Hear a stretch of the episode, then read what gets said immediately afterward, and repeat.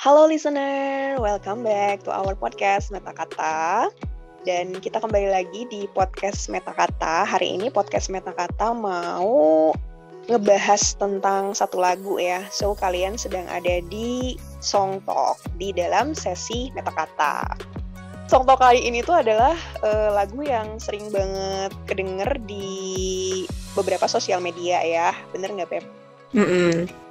Uh, karena banyak yang cover, terus juga kayaknya jadi background-background gitu deh untuk beberapa platform sosial media. Judulnya adalah apa? You Are My Sunshine.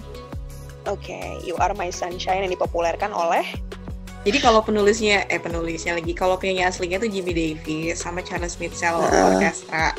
Cuman kalau yang uh. populerkan lagu ini tuh banyak karena di cover sama banyak sekali penyanyi-penyanyi terkenal. Kayak gitu lah. Oh iya benar-benar benar. Nah jadi uh, lagu You Are My Sunshine ini seperti yang tadi udah kita sebutin di awal, aslinya tuh dijadiin sama Jimmy Davis. Terus featuring sama orkestra dari Charles Mitchell. Um, lagu ini rilis sebenarnya cukup lama yaitu di tahun 1940 dengan genre traditional country uh, atau ragtime. Ragtime itu kayaknya salah satu versi jazz yang paling ini deh, yang paling tradisional gitu.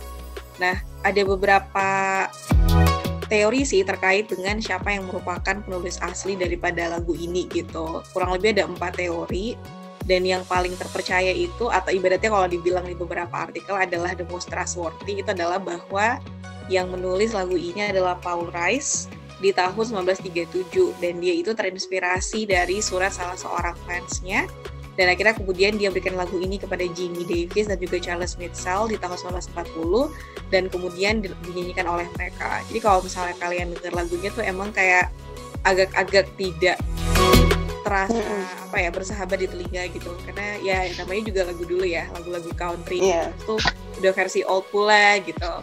Nah, sementara di beberapa artikel yang lain juga akhirnya mengklaim ada teori lain terkait dengan lagu ini bahkan ada salah seorang profesor juga namanya Profesor Toru Mitsui dari Kanazawa University dia bilang kalau misalnya lagu ini tuh ditulis oleh Oliver Hood uh, di tahun 1933 gitu.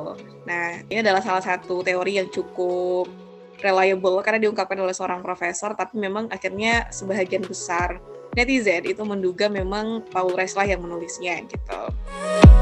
Nah, itu beberapa informasi terkait dengan lagu ini. In general, lagu ini sebenarnya disebut-sebut sebagai lagu yang apa ya, heartwarming karena memang dari liriknya itu menceritakan tentang seseorang yang kemudian menggambarkan berapa betapa besar rasa cinta dan kepemilikan yang kemudian dia miliki terhadap seseorang sampai-sampai dia mengatakan bahwa orang tersebut adalah sunshine-nya dia karena seseorang yang mampu untuk mengubah uh, gloomy day jadi hari yang penuh warna, kemudian juga membuat dia bahagia, kemudian uh, apa namanya selalu ada di saat dia butuhkan dan lain sebagainya. Makanya dibilang lagunya itu heartwarming karena lirik-liriknya juga memang berbunyi terkait dengan ungkapan kebahagiaan serta pujian terhadap seseorang yang sangat signifikan, the significant other dalam hidup si penyanyinya gitu.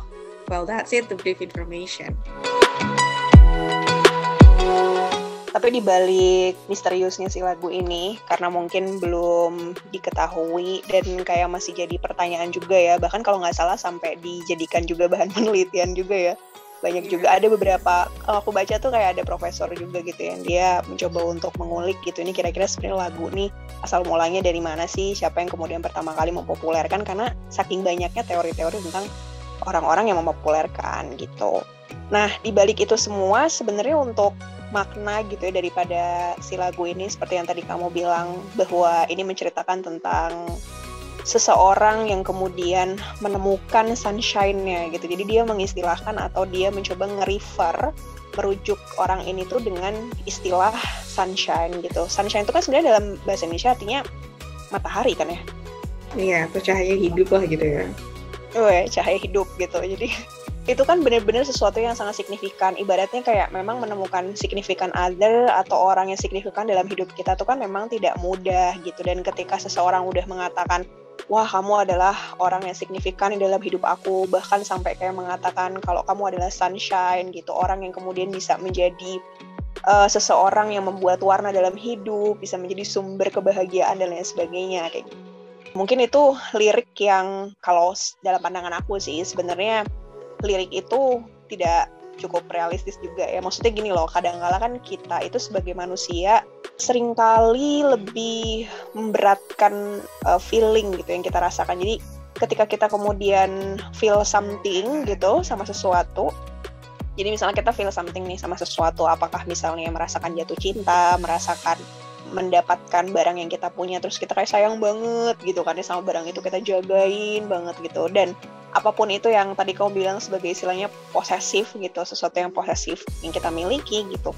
Itu kadang-kala bisa membuyarkan rasionalitas kita juga gitu. Jadi istilahnya emang harus berhati-hati juga ya ketika kita punya suatu perasaan tertentu dan itu kemudian akan membuat emosi kita itu lebih dominan dibandingkan dengan faktor rasionalitas gitu sering kali pada akhirnya manusia itu tidak bisa memilih dengan benar atau manusia itu tidak bisa bersikap dengan benar gitu. Karena kan saat itu yang dominannya adalah emosi emosinya gitu perasaannya. Itu yang pertama sih kalau menurut aku. Yang kedua adalah ketika kemudian istilah sunshine ini dilekatkan kepada seseorang ya siapa pun itu yang kemudian dilekatkan si istilah ini gitu aku menganggap bahwa istilah ini sebenarnya sih bisa menjadi sesuatu yang cukup overrated gitu ya sangat berlebihan dalam hal ini karena kalau misalnya kemudian diartikan itu sebagai sumber gitu ibaratnya sumber itu kan sesuatu yang udah ujungnya banget ya nggak sih kayak kita tuh nggak akan nemuin lagi di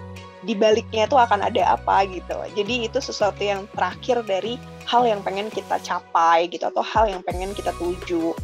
Nah, kalau misalnya kemudian sumber kebahagiaan atau sumber segala sesuatu itu dilekatkan kepada manusia gitu sepertinya terlalu apa ya? terlalu picisan gitu jatuhnya.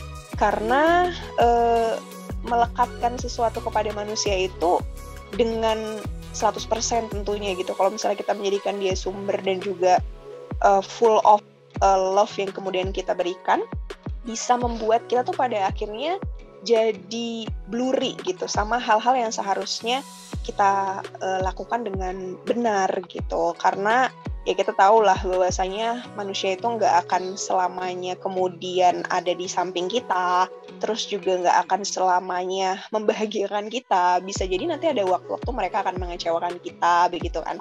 Terus bisa jadi misalnya pandangan-pandangan mereka berbeda sama kita dan membuat kita kebingungan kok kamu kayak gitu sih? Gitu. Dan membuat kita pada akhirnya jadi mempertanyakan lagi gitu tentang uh, hubungan yang kemudian kita bangun dengan orang tersebut gitu.